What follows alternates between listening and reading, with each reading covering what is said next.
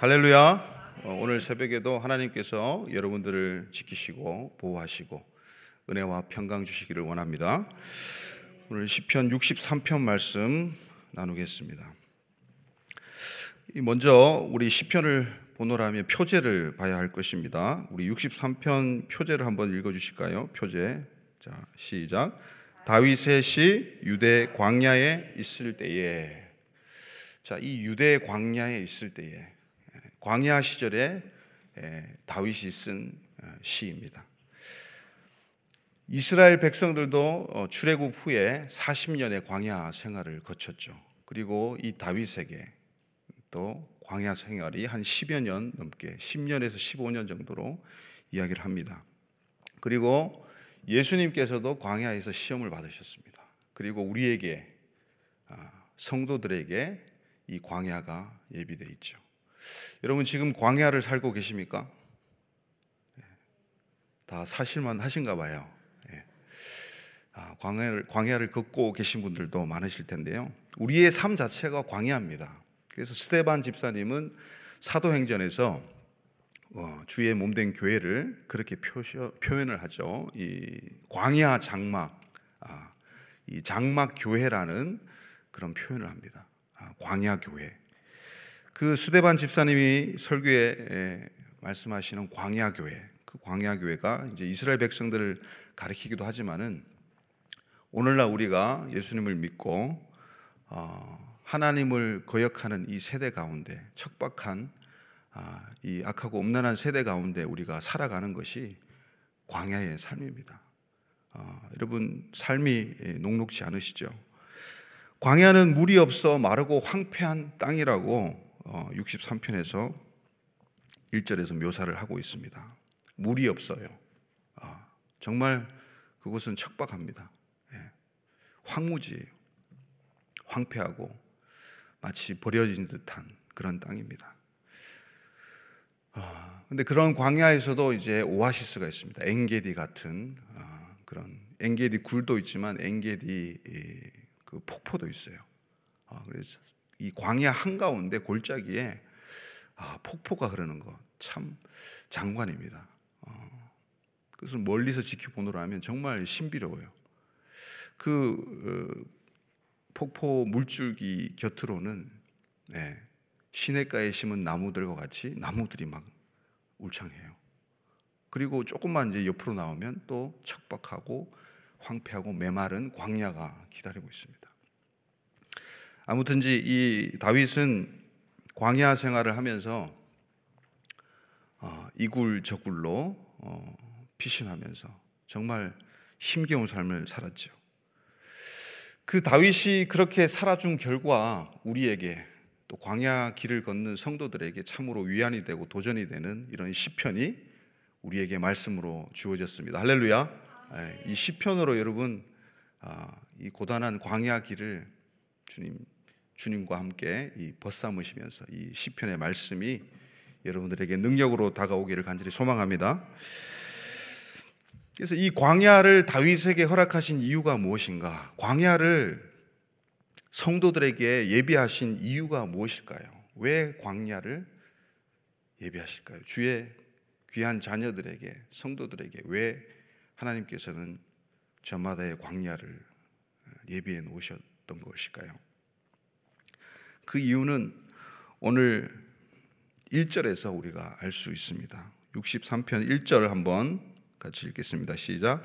하나님이여 주는 나의 하나님이시라. 내가 간절히 주를 찾되 물이 없어 마르고 황폐한 땅에서 내 영혼이 주를 갈망하며 내 육체가 주를 악무하나이다. 아멘. 나의 영혼이 주를 갈망하게 하시기 위해서 광야를 마련하셨다. 여러분 다 불문율이에요. 국룰이에요. 요즘 말로 국룰. 어디서나 통하는 법칙이에요. 그게 뭐냐면 하나님을 만나려면 등 따시고 배부를 때에 만나는 경우가 거의 없습니다. 네. 저 또한 가장 밑바닥을 칠 때 아파서 사경을 몇 년 동안 헤맬 때 그때에 하나님을 진정 뜨겁게 만나고 그분의 사랑으로 새롭게 새로운 삶으로 일어나는 것을 경험했습니다.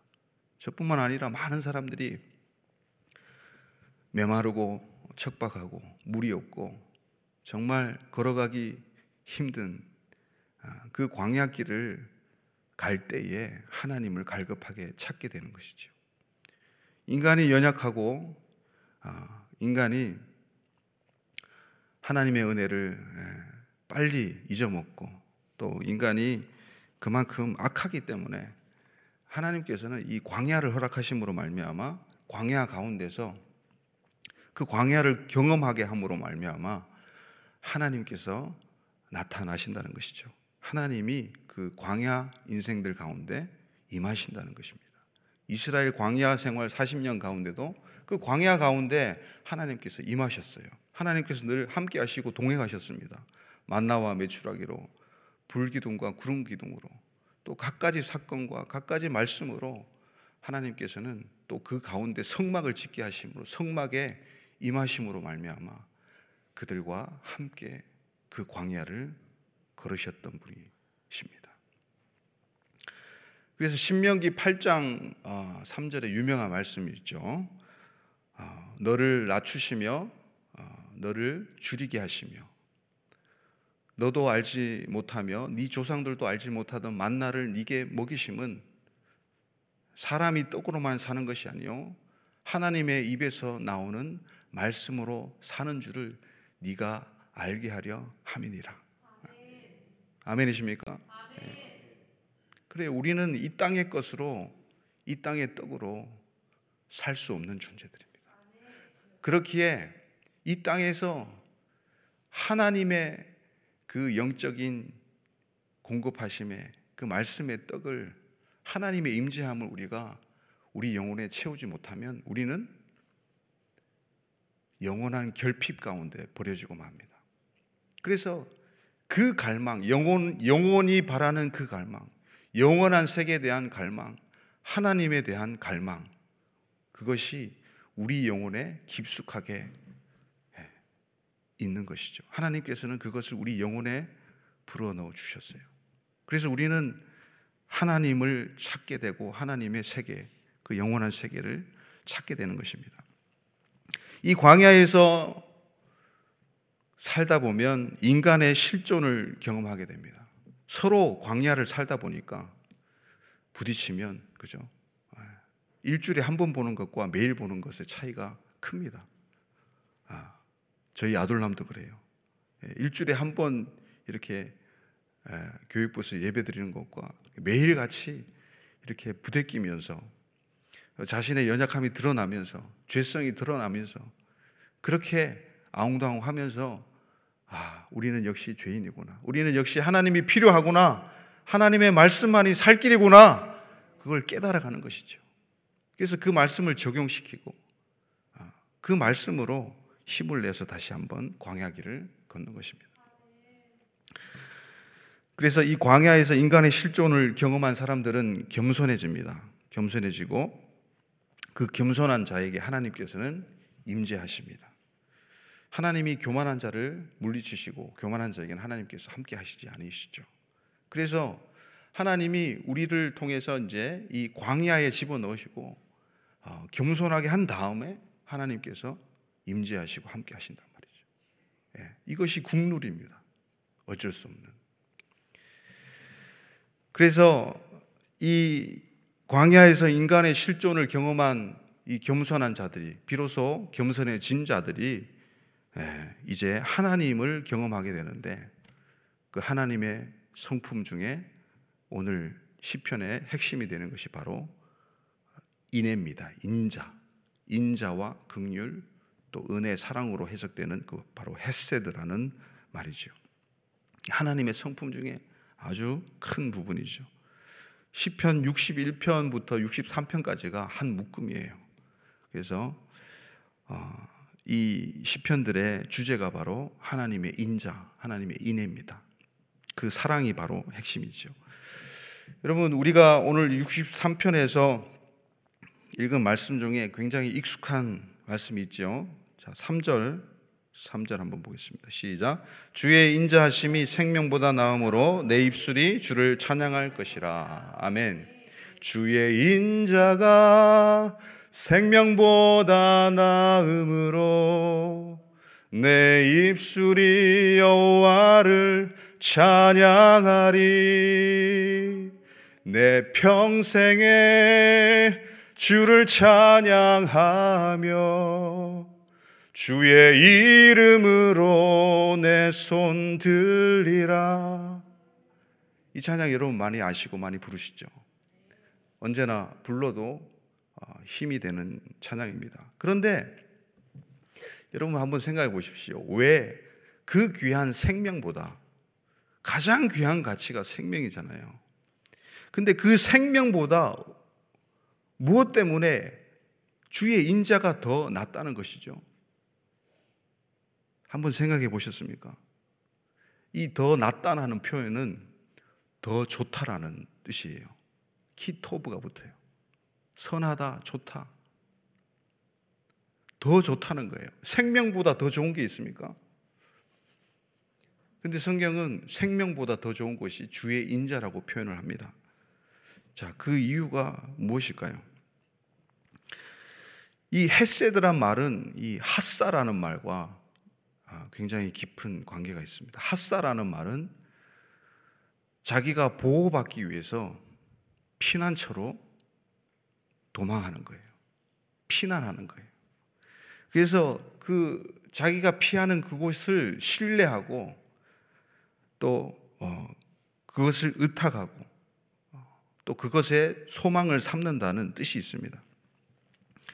즉, 내 생명이 주의 보호하심으로 또 주의 건져주심으로 내 생명이 유지될 수 있다는 거예요. 그러니까 하나님의 보호하심과 하나님의 건져내심, 이 헤세드, 핫사가 없으면 생명이 위태롭게 되겠죠. 생명이 예, 멸망길로 갈 수밖에 없겠죠. 그래서 하나님의 헤세드가 하나님의 인자가 생명보다 낫다는 것입니다. 하나님의 인자가 아, 생명보다 먼저 있다는 거예요. 그래서 내 생명은 그냥 생명이 아니라 주님을 신뢰함, 주님께서 보호하실 것을 전제로 하는 생명이에요. 전제로 한다는 것은 앞서 있다는 것이죠.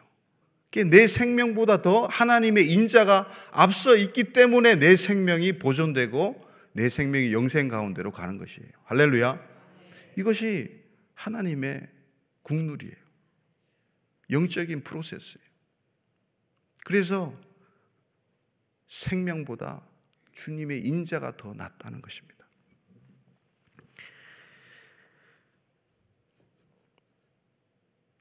그래서 우리는 이 주님의 햇세드로 말미암아 새 생명을 얻게 되어서 이전과는 비교할 수 없는 그 영생을 우리가 얻게 되어서 비로소 하나님을 손 높이 들고 찬양할 수가 있는 것입니다. 오늘 63편에서 우리가 어, 깨닫고 또 묵상해야 될 부분을 한 세 가지로 나눠보고자 합니다. 첫 번째는 2절 한번 보시겠습니까? 시작. 내가 주의 권능과 영광을 보기 위하여 이와 같이 성소에서 주를 바라보았나이다. 아멘. 여러분 성소는 어떤 곳이에요? 하나님께서 임재하시는 곳이죠. 근데 성소는 성소라고 말할 수 있는 곳은 성막 아닌가요? 예. 다윗의 지금 시대 상황은 다윗이 살고 있는 시대는 성전이 없던 시대예요. 다윗이 성전 짓기를 이제 열망하면서 다 준비해 놓고 이제 아들 솔로몬이 성전을 짓죠. 그러니까 예루살렘의 성전이 지어지기 전에 다윗이 있었던 시대죠. 그죠? 그리고 어, 하나님의 언약계가 아, 분실된, 잊어버린, 잊혀진 그런 시대예요. 그래도 성막은 여전히 실로에 남아 있었죠. 실로. 아, 실로라는 곳에 그 성막, 그곳이 성소예요. 또 예루살렘이 성소라면 성소겠죠. 그러나 다윗은 지금 어디 있습니까? 오늘 표제를 읽어 보셨잖아요. 다윗이 지금 어디 있어요? 유다 광야에 있어요. 이런 광야가 성소입니까? 예. 그런데 다윗은 지금 성소라고 표현하는 것입니다. 그러니까 다윗은 성소의 개념을 일찍부터 차원이 남다르게 깨달았던 사람이에요. 다르게 해석했던 사람이에요. 실로에 있었고 앞으로 지어질 성전 예루살렘에 있었던 그 성전, 성소 그 개념이 아니라 아, 이 다윗은 어째서 그 개념을 알게 되었을까요? 하나님과의 친밀한 그 관계 때문에 그리고 그 하나님께서 다윗을 절대절명의 순간에서 구원하시는 것을 수시로 경험했기 때문에 다윗은 그 하나님의 임재를 곳곳마다 느꼈던 것입니다.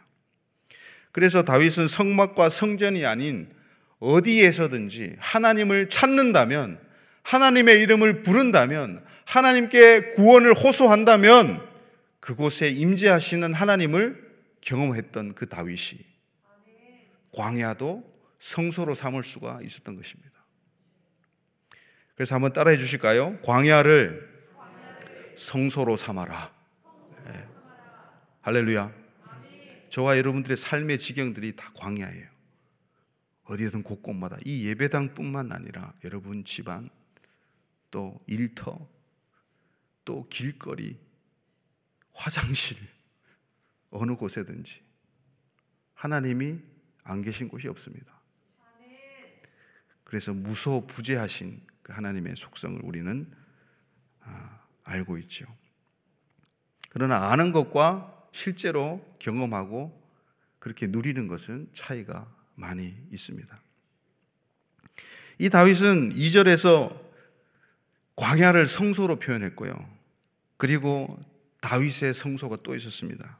광야 한가운데서 어떤 굴에서 어떻게 자리를 깔고 잤던 간에 6절에 한번 보시겠습니까? 6절 시작. 내가 나의 침상에서 주를 기억하며 새벽에 주의 말씀을 작은 소리로 읊조릴 때에 하오리니. 아멘. 여기에 나의 침상에서. 다윗은 자신이 뭐 좋은 곳에서 잤겠습니까? 예, 땅바닥에, 광야 바닥에, 굴 바닥에 잠시 뭐 가죽이나 요를 펴놓고 옷을 펴놓고 겉옷을 펴놓고 그렇게 대충 잤겠죠.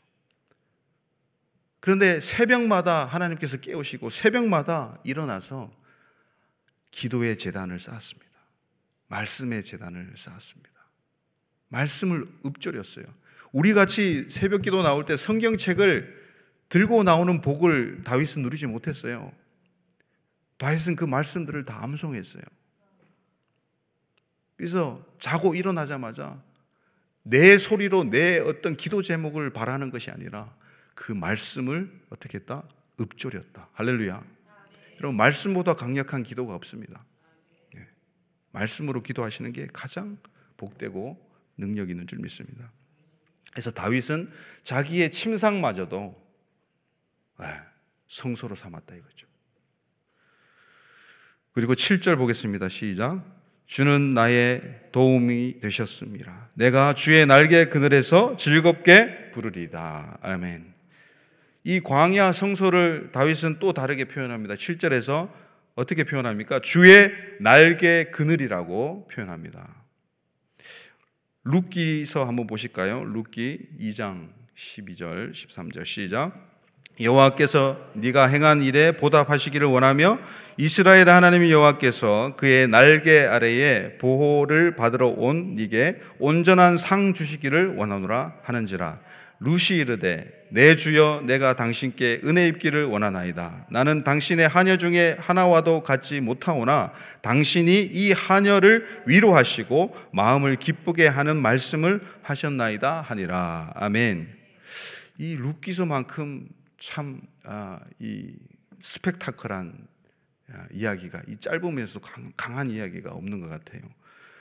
어, 이 사사 시대 때 이 나오미의 가족이 나오미의 남편 엘리멜렉이죠. 이제 기근이 닥침으로 인해서 사실 이 엘리멜렉은 어, 사사 입산이었다고 유대인들은 그렇게 해석하는데요. 사사하면 어느 정도 부가 있었습니다. 그래서 전혀 뭐 궁핍하진 않아요. 그 부를 이제 나누어 주기 싫어서 불을 이 절대절명의 기근의 시대에 타인들과 나누기 싫어서 이제 이주를 결정합니다. 그냥 이사가 아니라 이스라엘 경내에서 그냥 이사하는 것이 아니라 아예 이민을 결정해요. 그래서 모압 땅으로 가게 됩니다. 모압 땅으로 가서 어떻게 됩니까? 엘리멜렉이 죽고 말아요.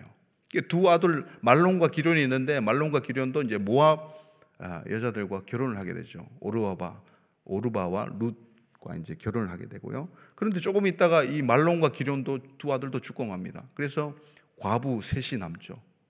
얼마나 처량한 신세입니까? 그래서 이제 들려오는 소식에 베들레헴에 하나님께서 양식을 주셨다. 그래서 아, 이제 가려고 하는데 두 며느리를 이제 돌려보내려고 하죠. 어. 그래서 이제 오르바는 돌아가고 룻은 남게 되죠. 아. 그래서 이 베들레헴으로 돌아오는데 아, 베들레헴 사람들이 나오미가 아니냐 하는데 나오미 뜻이 무엇입니까? 기쁨이란 뜻이에요. 즐거움이란 뜻이에요. 그런데 자기의 삶이 기쁘고 즐겁지가 않아요. 광야에서 척박한 땅에서 완전히 파산되어 가지고 그렇게 고백합니다. 내가 풍성하게 나갔더니 여호와께서 나를 빈털터리로 돌아오게 하셨다. 네, 그래서 나를 나옴이라고 부르지 마라. 나를 마라라고 불러라. 마라. 고난, 슬픔이라고 불러라. 그래서 그 가운데서 이제 루시 늙은 이제 시어머니를 어, 이제 봉양을 하면서 우연히 밭에 들어가고 그 밭이 이제 보아스의 밭이었죠. 그래서 그 보아스의 밭에서 계속 일을 하게 되는 은혜를 누리게 됩니다. 예, 이 보아스가 아, 루시 얼마나 신실하게 음, 모압 여인인데도 불구하고 자기 백성 자기 신에게로 돌아가지 않고 그 전혀 얻을 것이 없는 그 시어머니에게 붙어 있어서 그렇게 그 시어머니를 봉양한다는 사실을 알게 되고 그 사실을 알게 되므로 그 룻을 아, 자기 밭에서 계속 일하게 하고 보호를 해줍니다. 그래서 이 2장에 방금 읽은 말씀을 이 보아스가 하는 거예요. 하나님이 여호와께 그의 날개 그늘 아래 보호받으러 온 이게 상 주기를 원한다. 여기서 보호받으러 온 이 보호라는 말이 바로 아까 말씀드린 헤세드 핫사라는 말이 핫사. 네. 피하러 온 이게 하나님의 날개 그늘 아래. 그래서 다윗은 이 광야에서 하나님의 날개 그늘을 경험했던 사람입니다. 그래서 그렇게 표현하는 것이죠. 그러나 이렇게 성소와 나의 침상과 주의 날개 그늘 그것을 뛰어넘는 아우르는 말이 있습니다. 4절 한번 보시겠습니까? 4절 시작. 이름으로 나의 평생의 주를 송축하며 주의 이름으로 말미암아 나의 손을 들리이다. 아멘. 이 찬양 가사 중에도 이 가사가 있죠. 근데 이 여기에서 나의 평생에 나의 평생이라는 말입니다. 나의 평생이라는 말이 정확히 풀어보면 나의 삶 속에서예요. 나의 모든 삶의 지경, 나의 모든 삶의 시간들 속에서 내가 주를 찬양하겠다. 주의 인자를 노래하겠다. 주의 이름으로 내 손을 들겠다. 라고 결단하는 거예요. 그래서 다윗의 그 광야의 모든 삶 또는 그 이후에 왕궁에서 삶, 전쟁터 어느 곳 어느 처소에 있든지 어느 시간대든지 다윗은 자기 평생에 평생에 자기가 가는 곳 어느 곳이든지 성소로 삼았던 사람입니다. 그래서 그것이야말로 하나님의 마음에 합한 자라는 평가를 받은 이유가 되는 것이에요. 하나님도 똑같은 마음이었어요. 하나님도 광야 가운데 성막을 왜 만듭니까? 이스라엘 백성 가운데 함께 거하시려고, 함께 사시려고, 결혼하시려고 그렇게 만드신 거예요. 신혼방을 만드신 거예요, 성소를. 이 하나님의 마음을 다윗이 알아차렸던 것입니다. 저와 여러분들도 이 새벽에 하나님의 마음을 알아차려서 하나님 마음에 합한 기도를 하시기를 간절히 소망합니다. 두 번째는 이 광야를 성소 삼은 다윗이 광야에서 했던 일을 보면 우리가 알 수 있습니다. 구체적으로 알 수 있어요. 2절에는 나의 눈이, 나의 눈이 주를 바라본다.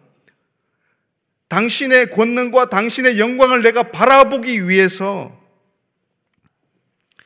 지금 예배하고 있다. 3절에는 나의 입술, 나의 입술이 주의 인자가 생명보다 나음으로 이 찬양을 하는 거예요. 나의 입술이 이 고백을 하고 있다. 그리고 그 광야에서 4절에 아까 읽은 대로 나의 손을 들어서 주의 이름으로 선포합니다. 그리고 6절에 6절에 우리가 아까 읽었죠. 주를 기억하며 주의 말씀을 작은 소리로 읊조립니다. 그러니까 기도와 찬양과 말씀이 그 광야 가운데 있는 것입니다. 할렐루야. 고난만 있는 것이 아니라 슬픔만 있는 것이 아니라 핍박만 있는 것이 아니라 우리에게 그 모든 것을 뚫을 수 있는 힘을 하나님께서 주셨어요. 그것이 바로 찬양과 기도와 말씀입니다. 할렐루야. 그리고 마지막으로 8절입니다. 8절 8절입니다. 시작. 나의 영혼이 주를 가까이 따르니 주의 오른손이 나를 붙으시거니와. 아멘. 다윗은 눈, 입술, 손을 이야기하면서 이제는 총체적인 자신의 모든 것, 나의 영혼이 주를 가까이 따른다고 이야기합니다. 그 광야에서 우리가 할 일은 주님을 따라가는 거예요. 이것을 이제 직역성경에는 당신을 따라 붙으니 따라 붙다라는 말을 써요. 어, 이 따라 붙다는 말, 어, 이 말이 이제 다바크란 말인데요. 룻기 1장 14절 한번 보시겠습니까? 룻기 1장 14절. 시작. 그들이 소리를 높여 다시 울더니 오르바는 그의 시어머니에게 입 맞추되 룻은 그를 붙쫓았더라. 아무것도 나올 수 없는 시어머니, 늙은 시어머니 나오미를 붙쫓았더라. 돼 있어요. 네. 여기서 다바크가 씁니다. 다바크. 다바크는 이 둘이 A, B가 있다면 이것을 완전히 그냥 접착제로 딱 붙여가지고 하나로 만드는 거예요. 에하드로. 한 덩어리로 만드는 거예요. 그래서 광야에서 우리가 할 일은 또 하나님께서 원하시는 일은 무엇입니까? 하나님과 연합하는 일이에요. 할렐루야. 하나님과 하나 되는 일이에요. 하나님과 애하들을 이루는 그 일. 그것이 하나님께서 진정 원하시는 일입니다. 그래서 창세기 2장 24절에도 이름으로 남자가 부모를 떠나 그의 아내와 합하여 둘이 한 몸을 이룰지로다 하는데 합하여라는 말이 다바크예요. 같이 붙어서 하나가 되어서 한 몸을 이룬다는 거예요. 그제서야 이렇게 할 때야 우리가 5절에 나오듯이 5절 한번 다시 보시겠습니까? 5절 시작. 골수와 기름진 것을 먹은 것 같이 나의 영혼이 만족할 것이라. 나의 입이 기쁜 입술로 주를 찬양하되. 아멘. 비로소 우리의 영혼에 만족함이 있는 것입니다. 할렐루야.